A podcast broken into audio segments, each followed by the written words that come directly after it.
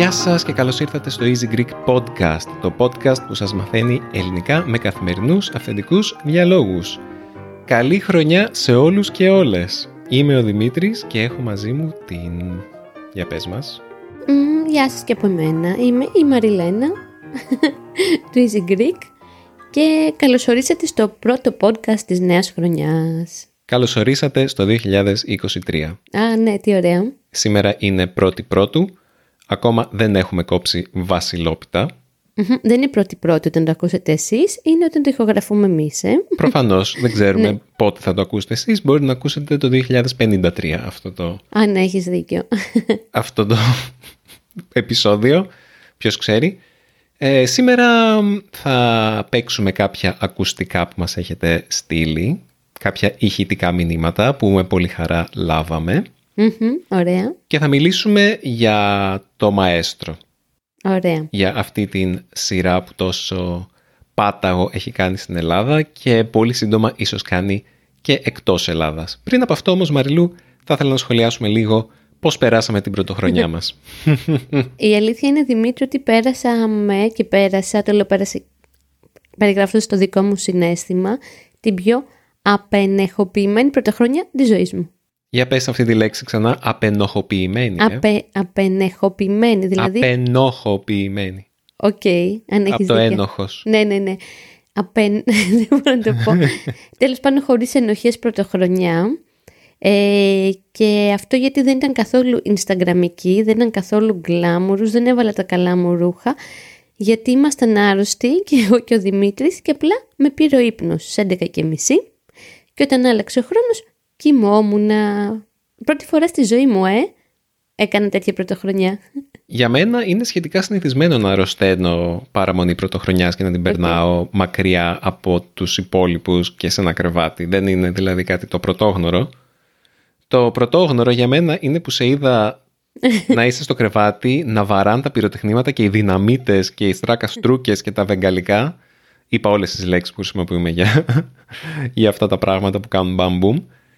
Και εσύ απλά να κοιμάσαι, να μην έχεις πάρει χαμπάρι τίποτα, πέντε λεπτά να βαράνε, λες και γίνεται πόλεμος έξω και εσύ απλά να, να κοιμάσαι τον ύπνο του δικαίου που λέμε, που σημαίνει, που, που το λέμε το κοιμάσαι τον ύπνο του δικαίου όταν κάποιος κοιμάται πολύ ήσυχα και ήρεμα. Ε, ναι, εντάξει, ήμασταν άρρωστοι παιδιά δύο μέρες, εγώ και ο Δημήτρης, ευτυχώς όχι το μωρό. Βέβαια, βρήκαμε ευκαιρία να ξεκουραστούμε. Εγώ διάβασα 180 σελίδες από ένα βιβλίο πράγμα το οποίο έχω να το κάνω χρόνια. Είδα και έξι επεισόδια Emily in Paris. και εγώ τελείωσα το Μαέστρο που ήθελα να το δω πριν τελειώσει η χρονιά και πριν, το, πριν κάνουμε αυτό το podcast, οπότε μου έκατσε πολύ καλά μπορώ να πω. Ναι, εντάξει, ξεκουραστήκαμε. Χρειάζεται που και που οι γονείς να αρρωσταίνουν. Το μωρό το πήραν οι γονείς μου. Οπότε βρήκαμε λίγο χρόνο και ξεκουραστήκαμε. Εντάξει, ε, κρατάμε λίγο on hold αυτό που θέλαμε να κάνουμε την πρωτοχρονιά, δηλαδή να είμαστε με τους φίλους μας, γιατί και σε εκείνους έτυχαν έτσι διάφορα άσχημα γεγονότα τελευταία στιγμή και νομίζω θα βάλουμε τη Βασιλόπτα στο ψυγείο και θα γιορτάσουμε πρωτοχρονιά σε μία εβδομάδα από τώρα. θα κάνουμε την πρωτοχρονιά μας ε, ανήμερα των φώτων. Τελικά. Κάπως έτσι, ναι. Έχω να πω επίσης ότι πριν σε πάρει ύπνος στις 11.30 είδαμε ναι. μία ταινία η οποία δεν θεωρείται χριστουγεννιάτικη, πρωτοχρονιάτικη, αλλά θέλαμε να τη δούμε πάρα πολύ καιρό και αυτή είναι η μέρα της μαρμότας, την οποία έχουμε αναφέρει κατά καιρούς στο podcast. Ε, θυμάμαι ότι σε κάποια φάση λέγαμε συνέχεια η μέρα της μαρμότας το ένα, η μέρα ναι, της ναι, ναι. μαρμότας το άλλο, το θυμάσαι; Ναι. Και σήμερα κάτσαμε και την είδαμε, βέβαια όχι όλοι, μέχρι γιατί κοιμήθηκα. γιατί κοιμήθηκες. Αλλά θυμήθηκα πόσο ωραία ταινία είναι αυτή και πόσο μου αρέσουν αυτές οι ιστορίες με τα time loops mm όπως τα λέγαμε με τους, ε, μια χρονική περίοδο η οποία επαναλαμβάνεται ξανά και ξανά. Μ' αρέσουν πάρα πολύ αυτές οι ιστορίες. Αν δεν την έχετε δει την προτείνουμε γιατί παίζει και ο Μπιλ Μάρι που μας αρέσει πολύ και παίζει και εκείνη η φανταστική μαρμότα που μοιάζει λίγο στο Μαλούφ και εντάξει πανέξυπνη ταινία. Μοιάζει με τον Μαλούφ η μαρμότα. Μοιάζει με, πώς το λέει στην ταινία, με τεράστιο σκύουρο. Ε, εντάξει, μοιάζει λίγο με το μαλλούφ στο δικό μυαλό. Μοιάζει. Οτιδήποτε είναι χνουδωτό είναι Ναι. μαλούφ. Αχα. Όπως λέει και ο μικρός. Οπότε αυτό κάναμε την πρωτοχρονιά. Τελείωσε και ο Δημήτρης το μαέστρο, οπότε τώρα μπορούμε να το συζητήσουμε. Έτσι δεν είναι; Α μπούμε στο ψητό μας. Ναι. Ωραία. Καταρχήν, Δημήτρη, θέλουμε να συζητήσουμε για το μαέστρο για ποιο λόγο, πέρα από ότι μας άρεσε; Η όλη αφορμή ε, αυτής της συζήτησης ήταν το γεγονός ότι το μαέστρο αυτή η σειρά του Χριστόφορου Παπακαλιάτη που κυκλοφόρησε, ε, παίχτηκε μάλλον θα έλεγα εδώ στους ε, τηλεοπτικούς δέκτες των Ελλήνων ε, το φθινόπωρο που μας πέρασε είναι η πρώτη σειρά, ελληνική σειρά που παίζει στο Netflix, που θα βγει στο Netflix και μία σειρά όπου μιλάνε ελληνικά θα περάσει τα σύνορα της Ελλάδας και θα παιχτεί στο Netflix σε όλο τον κόσμο. Οπότε, παιδιά, είναι σαν να βλέπετε Easy Greek, γιατί θα ακούτε ελληνικά, θα διαβάζετε αγγλικούς υπότιτλους, θα έχει βέβαια και ελληνικούς, θα κάνετε ένα καλό practice. Ένας λόγος που κάνουμε και το podcast είναι και αυτός, για να σας δώσουμε μια καινούρια πηγή για να μάθετε λίγο τα ελληνικά καλύτερα. Φυσικά, είναι πάντα ένα, το, το, το μόνιμο ερώτημα είναι πού μπορώ να δω σειρές, ταινίες στα ελληνικα με ελληνικούς υπότιτλους. Μάλιστα κάναμε και ένα τσεκ με το Δημήτρη και το βάλαμε και εμείς με αγγλικούς υπότιτλους να δούμε πόσο καλή είναι η μετάφραση, γιατί συνήθως είναι χάλια η μετάφραση στο Netflix. Αυτή ήταν συμπαθητική, έτσι δεν είναι; Συνήθως η μετάφραση ε, ε, στα ελληνικά είναι χάλια. Ναι, αυτό. Α, ναι, έχει Όχι δίκιο. Το- το στα αντίθετο. αγγλικά. Ναι, ναι, ναι. Ναι, γιατί κάνουν το καλό μερικές φορές και προσλαμβάνουν ε, σωστούς μεταφραστές. Εντάξει, είχε κάποια ενδιαφέροντα λαθάκια η μετάφραση στα αγγλικά, αλλά ήθελα να αναφερθώ πρώτα και αυτό που ενδιαφέρει εσάς που θέλετε να δείτε αυτή τη σειρά, αν θέλετε να τη δείτε στα ελληνικά με ελληνικούς υπότιτλους, αυτό το οποίο με εκνευρίζει είναι η κουλτούρα του υποτιτλισμού στην Ελλάδα όσον αφορά τα, τον υποτιτλισμό στα ελληνικά για ελληνικές παραγωγές. Και οι υπότιτλοι στα ελληνικά, δεν ξέρω για ποιο λόγο, πολύ συχνά στην Ελλάδα έχουμε την, το, το συνήθειο να υποτιτλίζουμε και να υποτιτλίζουμε κάπως τεμπέλικα. Δηλαδή κάποιες λέξεις να, να, να τις βγάζουμε από τους υπότιτλους, ε, κάποιες προτάσεις να τις ε, συντομεύουμε. Να, δηλαδή αυτό που διαβάζεις τους υπότιτλους δεν είναι αυτό που λένε ακριβώς και δεν μπορώ να καταλάβω γιατί. Σε οποιαδήποτε άλλη γλώσσα έχω παρακολουθήσει ταινίες με υπότιτλους, οι υπότιτλοι είναι ακριβώς αυτό που ακούγεται, όπως υποτιτλίζουμε Greek. και εμείς. Ναι, φανταστείτε να υποτιτλίζαμε εμείς και να αλλάζαμε το ένα, να μ, παραλείπαμε το άλλο. Τι υποτιτλισμός θα ήταν αυτός; Ε, και όμως, δυστυχώς, πολύ δυστυχώς, έχω να πω ότι η ελληνική υπότιτλη του Μαέστρο δεν είναι ακριβώς αυτό που λένε, τουλάχιστον στο ένα επεισόδιο που έλεγξα. Και είναι πάρα πολύ κρίμα, γιατί μειώνεται αυτομάτως η εκπαιδευτική του αξία. Οπότε παίρνουμε πίσω αυτό που μόλις είπαμε, να δείτε μαέστρο να εξασκήσει τα ελληνικά σας. Όχι, μπορούν να το κάνουν, απλά είναι, θα πρέπει δηλαδή, είναι αποσυντονιστικό. Μπορούν να διαβάζουν και να ακούνε α, και ίσως να είναι πιο εύκολο. Ίσως ξέρετε τι, απλά διαβάζετε τους υπότιτλους, μην ακούτε τι λένε ή ξέρω εγώ βάλτε ναι. το σε καμία άλλη γλώσσα. Γιατί θα μπορείτε να βάλετε και θα παίξουν και άλλες γλώσσες. Αλλά βέβαια αυτό δώρο άδωρο που λέμε. Δώρο άδωρο σημαίνει ότι κάτι είναι καλό, αλλά ταυτόχρονα κά- για κάποιο λόγο είναι και κακό. Οπότε δεν είναι μόνο δώρο, είναι και άδωρο. Οπότε τι κερδίζεις, τι χάνεις. Τι παίρνεις, τι δίνεις. Κάπως έτσι. Ωραία. Ποια ήταν η ιστορία του μαέστρο; Μμμ, Πριν μπούμε στην ιστορία του Μαέστρο, θα ήθελα να μιλήσουμε λίγο για τον ίδιο τον Παπακαλιάτη. Γιατί εγώ Οκ. πριν δω το Μαέστρο, σνόμπαρα full αυτή τη φάση και τον Παπακαλιάτη. Δεν είχα δει ποτέ. Στο μυαλό μου ήταν ε, αυτός ο σκηνοθέτης ηθοποιός, ο οποίος έκανε λίγο ταινίες και σειρές για να, στις οποίες πρωταγωνιστεί ο ίδιος, για να συμμετέχει σε σκηνές σεξ. με όμορφα κορίτσια και όμορφες γυναίκες. Δηλαδή μου δίνει αυτή την εντύπωση. Γιατί και ε, το, το κλισέ του Παπακαλιάτη στην Ελλάδα και αυτό που πιστεύω πολλοί τον ξέρουν γι' αυτό είναι ότι σε μια σειρά του τα είχε ταυτόχρονα με την ε, μαμά και με την κόρη. Όπου ήταν και δύο κούκλες, έτσι. Δεν ξέρω ποια σειρά είναι αυτή. Δεν Νομίζω ξέρω. το κλείσε τα μάτια σου ήτανε. Μπορεί να ήταν αυτή που λες, αλλά τον Παπακαλιάτη εγώ τον ήξερα για αυτό το πράγμα. Ήταν ο διπλό ταμπλό, μαμά, κόρη. Οπότε δεν τον είχα σε πάρα πολύ ψηλή εκτίμηση. Όμως, η Μαριλού με έπεισε να δω το, το, το μαέστρο και όχι μόνο αυτό και με εντυπωσίασε το ότι αυτή η σειρά επιλέχτηκε από το Netflix Μμμ. για να παίξει. Εντάξει, δεν είναι απαραίτητα η μόνη σειρά η οποία αξίζει, ε, η μόνη ελληνική σειρά η οποία αξίζει να μπει στο Netflix, αλλά για κάποιους λόγους αυτή επιλέχθηκε και αυτή πέρασε τα κριτήρια. Ε, μπορούμε να συζητήσουμε περισσότερα γι' αυτό αργότερα. Ε, η ιστορία του Μαέστρο. Εγώ μίλησα αρκετά. Πες μας εσύ. Καταρχήν να πω ότι ούτε εγώ είχα δει Παπακαλιάτη, γιατί τον βαριόμουν. Ήξερα ποιος είναι. Δεν έβλεπα και τηλεόραση, αλήθεια είναι. Τώρα ξ- άρχισα να βλέπω ξανά τηλεόραση λόγω του Σταύρου που βλέπω για να ξεκουράζομαι όταν κοιμάται. Οπότε δεν με ενδιαφέρε να καθίσω να δω σειρά όταν ο Παπακαλιάτης ήταν στα ντουζένια του, δηλαδή ήταν στην ακμή του, αυτό σημαίνει στα ντουζένια του. Ε, μ, είχα δει Παπακαλιάτη στην πρώτη του εμφάνιση πριν πολλά χρόνια στους 10 μικρούς μίτσους. Τι σας λέμε τώρα, πάμε πολύ πίσω. Ε, Σχεδόν αγέννητος ήμουν εγώ. Οκ, ναι.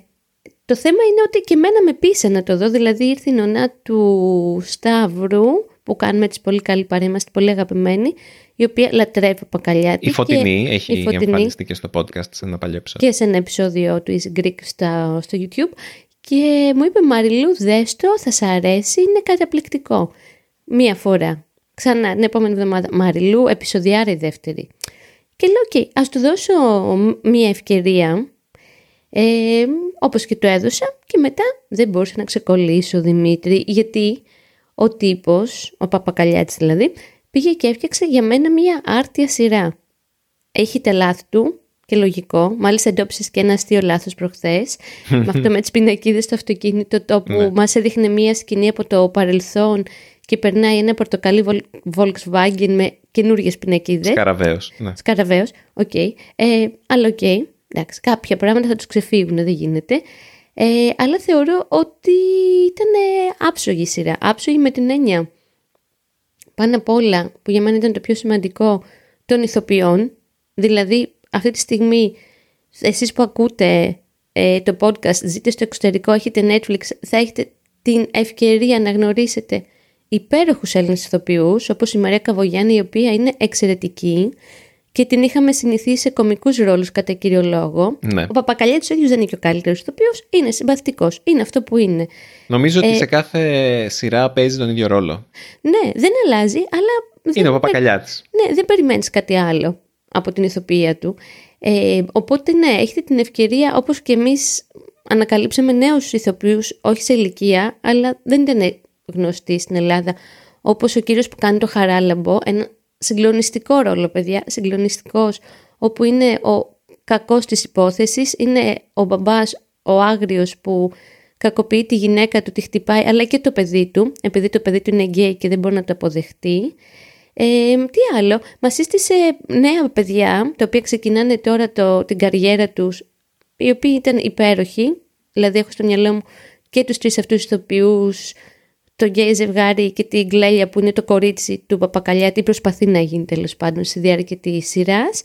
Ε, και η μεγαλύτερη έκπληξη και η μεγαλύτερη συγκίνηση για μένα, ποια ήταν Δημήτρη, για πες, η Χάρης εμφάνιση. Αλεξίου. Μπράβο. Θα μιλήσεις εσύ ποια είναι η Χάρης Αλεξίου ή θες να τα πω εγώ; Ε, Καλά, εγώ πφ, δεν είμαι ο καταλληλότερος να μιλήσω για τη Χάρης Αλεξίου. Είναι μια τραγουδίστρια Ελληνίδα πολύ καταξιωμένη, με πολύ μεγάλο κύρος. Έχει τραγουδήσει ε, πάρα πολλά τραγούδια σημαντικά και ε, έχουμε δε και έναν δίσκο κάτω της Χάρης Αλεξίου και η μάνα μου έχει πολλούς δίσκους της Χάρης Αλεξίου.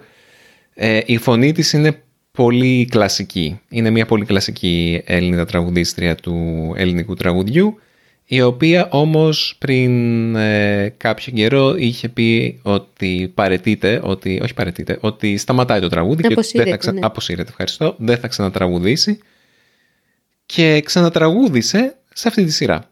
δηλαδη λέει ένα τραγούδι που εμφανίζεται στο τέλος της σειράς και όχι μόνο και την ξανακούσαμε να τραγουδάει και ο ρόλος της είναι πάρα πολύ καλός. Όπως μας είπανε και στο επεισόδιο που τραβήξαμε, γιατί κάναμε και βίντεο δρόμου, σχετικά με το μαέστρο το οποίο θα βγει μέσα στον Ιανουάριο. Πώς είπε μια κυρία, δεν το είχα ε, της ε, Χάρης Αλεξίου ότι θα μπορούσε να είναι τόσο καλή σε κομικό Που δεν είναι μόνο κομικός. Γενικά είχε τα κομικά του στοιχεία το μαέστρο, είχε πολύ δράμα φυσικά. Ήταν λίγο απ' όλα με την καλή έννοια. Είχε μια καλή ισορροπία για μένα. Είχε λίγο απ' όλα με την καλή και με την κακή έννοια. Δηλαδή νιώθω ότι προσπάθησε να πει πάρα πολλά και δεν, δεν είπε... Κάπως προσπάθησε να, να, να μπουκώσει πολύ πράγμα και, να, και, και σε κάποια σημεία ένιωθα ότι ήταν μια παραγωγή που ο Παπακαλιάτης ήθελε να χρησιμοποιήσει για να παρουσιάσει την Ελλάδα στο εξωτερικό γιατί πολλά από τα πράγματα τα οποία αναφέρονται στη σειρά είναι μια παρουσίαση της ε, μια συνοπτική, αν θέλεις, παρουσίαση της νεοελληνικής πραγματικότητας. Θες ε, η ιστορία του ίδιου του πρωταγωνιστή που πηγαίνει πίσω στην αρχή της κρίσης, για παράδειγμα, που τοποθετεί, ξέρω εγώ, την αρχή αυτής της ιστορίας στην αρχή των μνημονίων πριν 10 χρόνια και θέλεις ε, το Me Too, το που υπάρχει τώρα πάρα πολύ και όχι μόνο τα ε, όχι το μητού, δεν έχει σχέση αυτό, την, τις κακοποιήσεις των ε, γυναικών, την ενδοοικογενειακή βία, τα ομόφυλα ζευγάρια, δηλαδή αυτά οι σχέσεις των φίλων ειδικά και ποιοι έρωτες είναι απαγορευμένοι και ποιοι δεν είναι απαγορευμένοι. Και μάλιστα σε ένα περιβάλλον το οποίο είναι εκτός πόλης, έτσι. Σε ένα ναι. επαρχιακό περιβάλλον που τα πράγματα είναι πολύ πιο δύσκολα ναι. για τα γκέι ζευγάρια όλο αυτό παίζει πάρα πολύ στην, ε, στην Ελλάδα αυτή τη στιγμή και παίζει πάρα πολύ και η, ένα άλλο κεντρικό θέμα της σειράς που είναι η μουσική και η μουσική παιδεία. Ναι, πολύ σημαντικό. Το οποίο το βρήκα, το χειρίστηκε με έναν ενδιαφέρον τρόπο. Για παράδειγμα, σε μια σκηνή μιλάνε για τον Χατζηδάκη. Ο πρωταγωνιστής, δεν ξέρω αν το είπαμε, ποια είναι η υπόθεση ουσιαστικά της σειράς. Ναι, ναι, δεν το έχουμε πει. Ναι. Ο Παπακαλιάτης, ο Ορέστης, πηγαίνει στους Παξούς, που είναι ένα νησί κοντά στην Κέρκυρα, στα Επτάνησα, για να ξεφύγει από κάτι. Δεν ξέρουμε τι είναι αυτό. Και τον ερωτεύεται μια κοπέλα 19 χρονών, η Κλέλια. Εκείνος είναι 48 χρονών, την περνάει, ξέρω εγώ, 30 χρόνια. Και την ερωτεύεται και αυτός, αλλά όπως καταλαβαίνετε θα μπορούσε να είναι πατέρας της, οπότε είναι ένας ερωτάς κάπως παράνομος. Και μέσα από αυτή την κατάσταση βλέπουμε την κοινωνία. Κάθε επεισόδιο το βλέπουμε λίγο και από, τα οπτικά, από την οπτική γωνία ενός άλλου χαρακτήρα. Πολύ έξυπνο. Έναν άλλον κάτοικο των Παξών σε αυτή τη μικρή κοινωνία. Και ο Ρέστης έχει πάει σαν ε, δάσκαλος μουσικής για να στήσει ένα φεστιβάλ μουσικής για να ξαναδώσει το χαμένο κύρος αυτού του νησιού που κάποτε έκανε πολύ λαμπρά φεστιβάλ μουσικής αλλά κάπως αυτό έχει εξαφανιστεί τα τελευταία χρόνια. Και σε μια σκηνή προσπαθεί να μάθει στα παιδιά του νησιού που είναι ξέρω εγώ φανταστείτε όπως είναι τα, τα παιδιά που μιλάμε πολύ συχνά και εμείς στο Easy Greek δεν ξέρουν από ελληνική μουσική τίποτα, ξέρουν μόνο τραπ και άντε τι παίζεις στα κλαμπ ας και πούμε. Τη φουρέιρα. Και τη φουρέιρα και προσπαθεί να τους μάθει τον Χατζηδάκη. Και μέσα από αυτή τη διαδικασία νομίζω ότι μαθαίνει και στον κόσμο που θα δει τη σειρά εκτός Ελλάδας ποιος είναι ο Χατζηδάκης. Ακριβώς. Οπότε γίνεται και μια εξαγωγή αυτού του πολιτιστικού προϊόντος, του πολύ σημαντικού πολιτιστικού προϊόντος για να μαθαίνουν ε, οι νέοι και να θυμούνται οι παλιότεροι. Ε, εγώ θεωρώ αυτή τη, την σκηνή που σηκώνει τη Αλεξίου ε, θυμωμένη με την νέα γενιά και του λέει σχετικά με τη μουσική, για ποιο λόγο πια δεν ακούν μουσική, ότι δεν μπορούν να συγκεντρωθούν, ότι είναι συνέχεια στα κινητά τους, ότι τους νοιάζει να ποστάρουν και μετά κατεβάζουν το post και πεθαίνει εκεί το κομμάτι, δεν δίνει, παρα, δεν δίνει παραπάνω χρόνο και ενέργεια. Το βρήκα πάρα πολύ μετρημένο, πάρα πολύ σωστό. Και μάλιστα Δημήτρη διάβασα μια κριτική, την οποία τη συζητήσαμε και οι δυο μας, από μια βλαμμένη που έκρινε, συγγνώμη, να το πω ευγενικά, που έκρινε το μαέστρο και έλεγε «Μα καλά τώρα, παπακαλιάτη, hold my beer, κάθεσαι και μας λέει το χατζηδάκι και βάζεις το πιο mainstream κομμάτι, το βάλεις των χαμένων ονείρων, το οποίο παίζει σε διαφημίσεις, ξέρω εγώ, της Κοσμοτέ και δεν ξέρω που παίζει. Και τι ήρθες τώρα να μας πεις, αυτό το mainstream κομμάτι βρήκες να βάλεις. Και θέλω να της πω, άσε μας ρε κουκλίτσα μου. Βλέπεις τι γίνεται έξω με τα παιδιά και τη μουσική. Κάναμε ένα επεισόδιο που θα το δείτε και αυτό, μάλλον μέσα στο Γενάρη, με το Δημήτρη περί ελληνικής μουσικής και μας μιλήσαν για τη Φουρέιρα, τον Αργυρό, τον Παντελίδη, που για μένα, συγγνώμη, είναι σκουπίδια αυτή η μουσική. Τους ζητήσαμε να μας προτείνουν ένα τραγούδι που θα προτείνανε σε κόσμο για, Ναι. να... για την εισαγωγή τους στην ελληνική μουσική. Και αυτό ήταν αυτό που μας είπανε. Και εμένα με τρομάζει όλο αυτό, παιδιά, γιατί μεγαλώνω και δίπλα στα νύψια μου που είναι από, ξέρω εγώ, 6 χρονών μέχρι 17-18, δεν ακούνε μουσική. Οι γονείς τους δεν τους βάζουν μουσική, δεν ξέρουν την Ταρεμπέτικα, δεν ξέρουν την ο Χατζηδάκης, δεν ξέρουν την ο Θοδωράκης, ακούνε απλά μάλα, ναι, για να μην το πω στον αέρα. Και κα- έρχεται ένας άνθρωπος ο οποίος έχει μπει στα σαλόνια τους και τους βάζει να ακούσουν το βάλει στο χαμένο ονείρων. Και εγώ του βγάζω το καπέλο γι' αυτό. Και ας είναι mainstream, που δεν είναι. Μακάρι να ήταν mainstream. Οπότε ναι, ο Παπακαλιάτης παίζει πολύ και με τη μουσική. Έχει κάποια ωραία, έχει και ένα άλλο ωραίο τραγούδι ρεμπέτικο. Γενικά, ο τρόπος που παρουσιάζει τη μουσική μέσα από την ορχήστρα που εμφανίζεται στο μαέστρο είναι εξαιρετική. Είναι η ορχήστρα Μίκη Θεοδωράκη, αυτά τα πιτσιρίκια.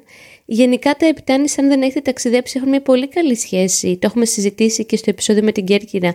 Με τη μουσική και με τις... εμ, όχι ορχήστρες, πάντα τον μπερδεύω. Με τις συμφωνικές. Ε, σωστά το λέω. Το ίδιο πράγμα είναι. Το ίδιο είναι. δεν ήταν Και- ορχήστρα αυτή, συμ- δεν ήταν συμφωνική ορχήστρα αυτή που Όχι. έπαιξε. Γιατί Ήταν μια απλή αρχ- ορχήστρα. Μια, μ, Ναι, δεν είναι ολοκληρωμένη. Κυρίως ένα σύνολο εγχόρδων, Οκ. θα έλεγα, και πνευστών. Και αισθητικά Δημήτρη με μου άρεσε και μου άρεσε που μας ε, γνώρισε τους Παξούς. Ήταν ένα μέρος που δεν με είχε περάσει από το μυαλό να πάω, να σου πω την αλήθεια, αλλά τώρα θέλω πάρα πολύ να πάω, γιατί μοιάζει και με την Κέρκυρα. Όπως η μισή Ελλάδα και ήταν ήδη ακριβό νησί Α, πριν ναι. τη σειρά, τώρα θα είναι άστο καλύτερα. Τώρα φίλοι μας από το εξωτερικό θα πηγαίνετε μόνο εσείς, γιατί εμείς δεν θα μπορούμε να το αντέξουμε οικονομικά στους Παξούς. Θα είναι και αυτό, θα, θα είναι πώς ήταν τότε που ήμασταν στη Βενετία και είχε ταμπελίτσες, αυτό είναι το εστιατόριο που πήγε ο Feed Phil. Α, ναι. θα είναι Αυτό και στους παξούς. αυτό θα είναι το, το μαγαζί που ήταν η Ειρήνη με τα γυαλιά, ξέρω εγώ. Ή αυτό είναι το σπίτι που έμενε ο Παπακαλιάτης, ο Ρέστης. Ξέρεις ότι το σπίτι του Παπακαλιάτη στη σειρά δεν ήταν στους Παξούς; Πού ήτανε; Στο Λαύριο. Ο- Έτσι κάπου διάβασα, το οποίο μου φαίνεται απίστευτος και ψέμα, γιατί πώς κάνατε γυρίσματα. Γιατί να μην τα κάνουν; Ναι, δεν ξέρω. Τέλος πάντων, διάβαζα ότι ήταν στο Λαύριο. Ένα πάρα πολύ έξυπνο που είχε η σειρά αυτή ήταν μια επαναληψιμότητα στον τρόπο που έκλεινε. Δηλαδή, Α, ναι. αυτό νομίζω ήταν ε, το καλύτερο σημείο. Δηλαδή, έπεφταν τίτλοι τέλους, ό- όλοι αυτοί οι πάρα πολλοί συντελεστές που βοηθούσαν σε κάθε επεισόδιο και μετά δεν σταμάταγε εκεί. Έδειχνε μία σκηνή από ένα φόνο, το μετά μάλλον από τη σκηνή του φόνου και κάθε φορά το εμπλούτιζε ανάλογα και το ποιος έκανε τη διήγηση βρισκόταν έτσι στην ιστορία. Οπότε έβαζε έναν έναν τους, ηθοποιού- τους πρωταγωνιστές να εμφανίζονται και αυτοί κα- γύρω από το φωνικό αυτό και φτάνεις τέλος πάντων στο τελευταίο επεισόδιο εννοείται δεν θα κάνω spoiler ότι το έκανε ο και απλά τρως τα νύχια σε παγωνία να δεις ποιος επιτέλους σκότωσε το χαράλαμπο τέλος πάντων τον κακό της υπόθεσης και ε, πάρα πολύ ωραία η τελευταία σκηνή. Όταν τελείωσε λοιπόν η σειρά, ε, έκλαιγα πάρα πολύ ειδικά με το κομμάτι που τραγούδισε η Αλεξίου και έκανα μια μισή ώρα να σηκωθώ από τον καναπέ Δημήτρη. Είχα μείνει κολλημένη στον καναπέ και έβαζα Αλεξίου στο κινητό μου και έκλαιγα. Αυτό. Κάτι άγγιξε βαθιά μέσα μου. Μμμ. Να Ε, το δείτε. να το δείτε. Εγώ θα έλεγα πως δεν είναι καμία συγκλονιστική. Εγώ δεν τη βρήκα συγκλονιστική τη σειρά. Οκ. Αλλά μου άρεσε πάρα πολύ και είναι μια καλή πρόταση για Netflix σειρά ελληνική. Δηλαδή έχει την έγκρισή μου. Άμα έπρεπε να πω κάποια αρνητικά που βρήκα είναι ότι κάποιες σκηνές ήταν επαναλαμβανόμενες και μ, βρήκα πως δεν έδιναν κάτι στο σύνολο. Δηλαδή μερικές φορές βρήκα ότι ενώ η σκηνοθεσία και η φωτογραφία ήταν εξαιρετικές το σενάριο κάπου δεν μου άρεσε. Δηλαδή, κάπου δεν με έπιθε ή τέλος πάντων αυτή η επαναληψιμότητα για κάποια ζητήματα, δηλαδή κάποιοι ηθοποιοί, κάποιες σκηνές ξαναπέζανε ξανά και ξανά. Βλέπαμε τους ηθοποιούς να ξαναβρίσκονται με συγκεκριμένες καταστάσεις, να κάνουν τα ίδια πράγματα χωρίς λόγο. Δηλαδή δεν προχωρούσε την πλοκή και νομίζω ότι αυτές ήταν σκηνές όπως λένε στα αγγλικά filler. Ήταν δηλαδή Ναι. γεμίσματα για να βγουν τα 9 επεισόδια της μίας ώρας. Εντάξει, ξέρεις και εσύ από αυτά. Ξέρω, αλλά αυτό δεν μου άρεσε τόσο πολύ. Θα μπορούσε δηλαδή να είναι λίγο μικρότερη στη διάρκεια.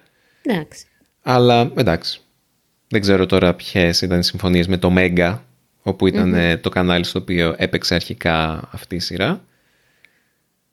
Δείτε το. Περιμένουμε τις... ε, Ακόμα δεν έχει βγει εκτός Ελλάδας και Κύπρου. Σιγά σιγά λέει θα μπαίνει σε διάφορες χώρες της Ευρώπης και μετά στην Αμερική. Οπότε, αν και παίζει το, το τρέιλερ, έτσι δεν είναι, και δεν λέγεται Μαέστρο, αλλά λέγεται Μαέστρο in Blue, επειδή θα υπάρξει άλλο, άλλη σειρά ως Μαέστρο που έχει ήδη συμφωνηθεί. Οπότε το ψάχνετε ως Maestro in Blue. OK. Αυτά. Τώρα, Καλή χρονιά. Για- Αν έχουμε τα Ναι, ηχητικά. ε, για τέλος ε, θέλα, ήθελα να παίξω δύο ηχητικά που μας έχουν στείλει.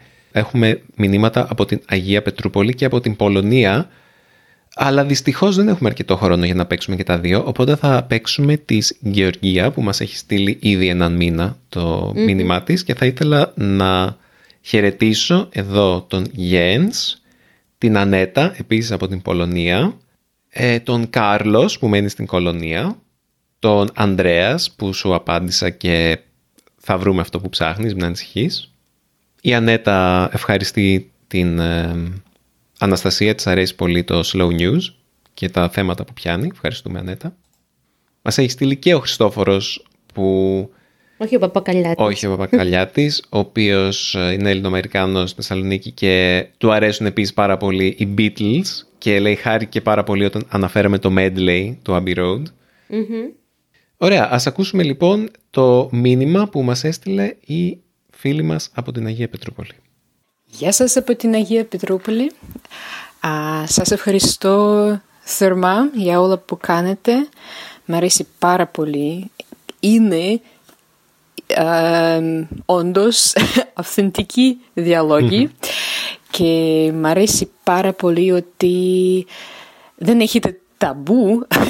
μιλάτε για όλα και μιλάτε για πράγματα που είναι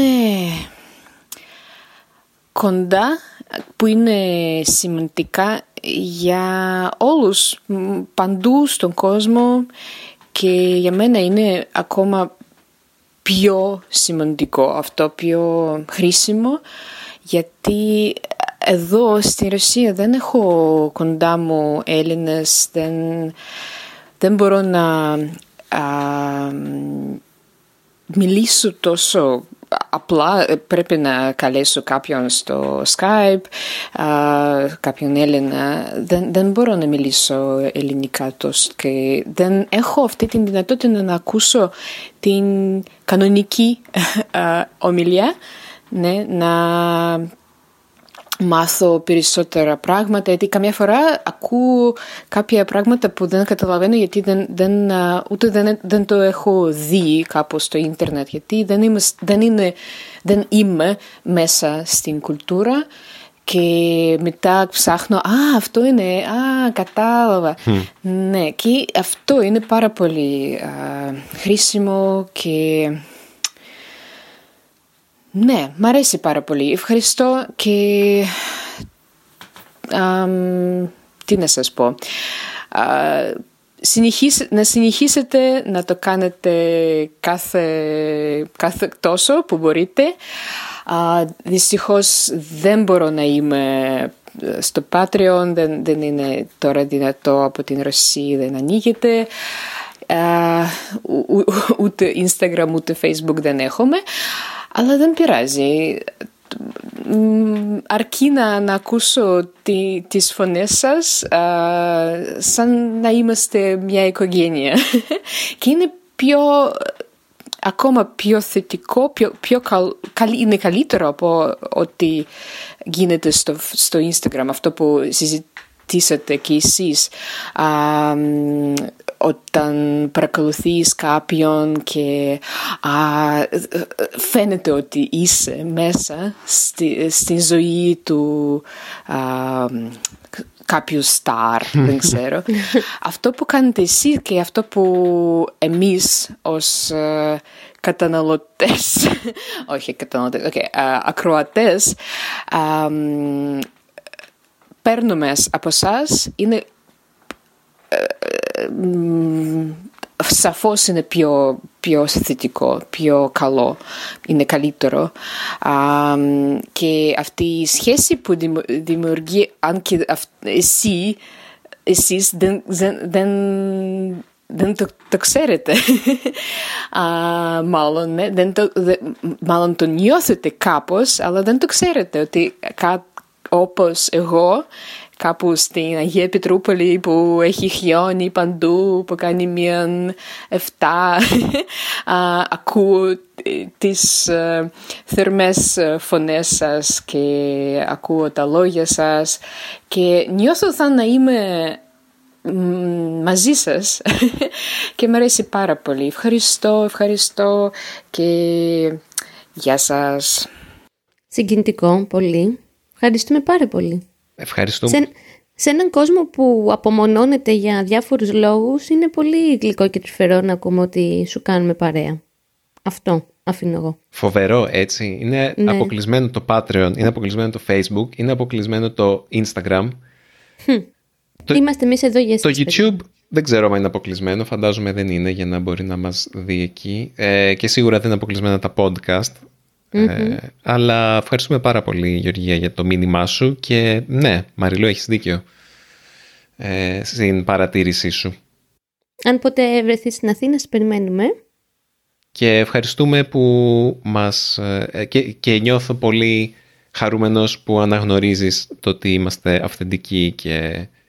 Τέλος πάντων, ναι, σε ευχαριστούμε. Και ήδη έχουμε περάσει πολύ τον χρόνο μας. Άμα θέλετε κι εσείς να μας στείλετε μήνυμα παρακαλώ κάντε το στο podcast παπάκι easypavlagreek.org ή στο easygreek.fm και περιμένουμε και τα δικά σας ηχητικά μηνύματα. Την επόμενη φορά θα παίξουμε το μήνυμα του φίλου μας του Βόιτεκ.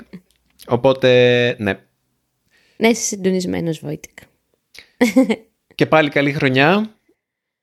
Η, υγεία, παιδιά. Υγεία πάνω απ' όλα και να σας βγει η χρονιά όπως τη φαντάζεστε και όπως τη θελετε και κάντε και κανένα resolution, θα κάνουμε και εμείς τα δικά μας. Θα τα σκεφτώ και εγώ τι θέλουμε να κάνουμε, να πετύχουμε στην καινούργια χρονιά και τι θέλουμε να αλλάξουμε. Και γεια σας. Τα λέμε στο επόμενο επεισόδιο του Easy Greek Podcast. Γεια και χαρά